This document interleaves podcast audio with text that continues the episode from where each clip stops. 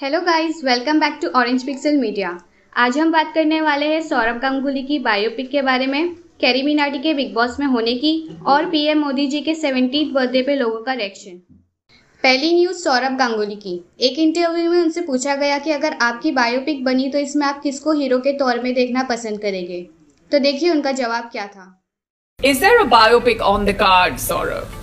Who would do the role properly? Closest to me would be Ritik. But he's got to get a body like me first.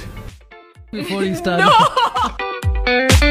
अगली news Carry Minati की। जैसे आपको मालूम है rumours चल रहे थे कैरी मिनाटी के बिग बॉस में होने की। तो कैरी मिनाटी ने ट्विटर पे ट्वीट करते हुए बताया I am not going in Bigg Boss don't believe everything you read उसके ऊपर बीबी ने कमेंट करते हुए बोले तू नेक्स्ट ईयर जाएगा जैसे मैं पिछले चार साल से जा रहा हूँ। पीएम मोदी के सेवेंटीन बर्थडे पर ट्विटर पर hashtag national unemployment day trending में। मिस्टर हंसराज मीना ने ट्वीट करके कहा don't underestimate the power of student get up stand up and speak up आज के वीडियो में बस इतना ही। अगर आपको वीडियो पसंद आई तो वीडियो को लाइक करें शेयर करें एंड कमेंट करें।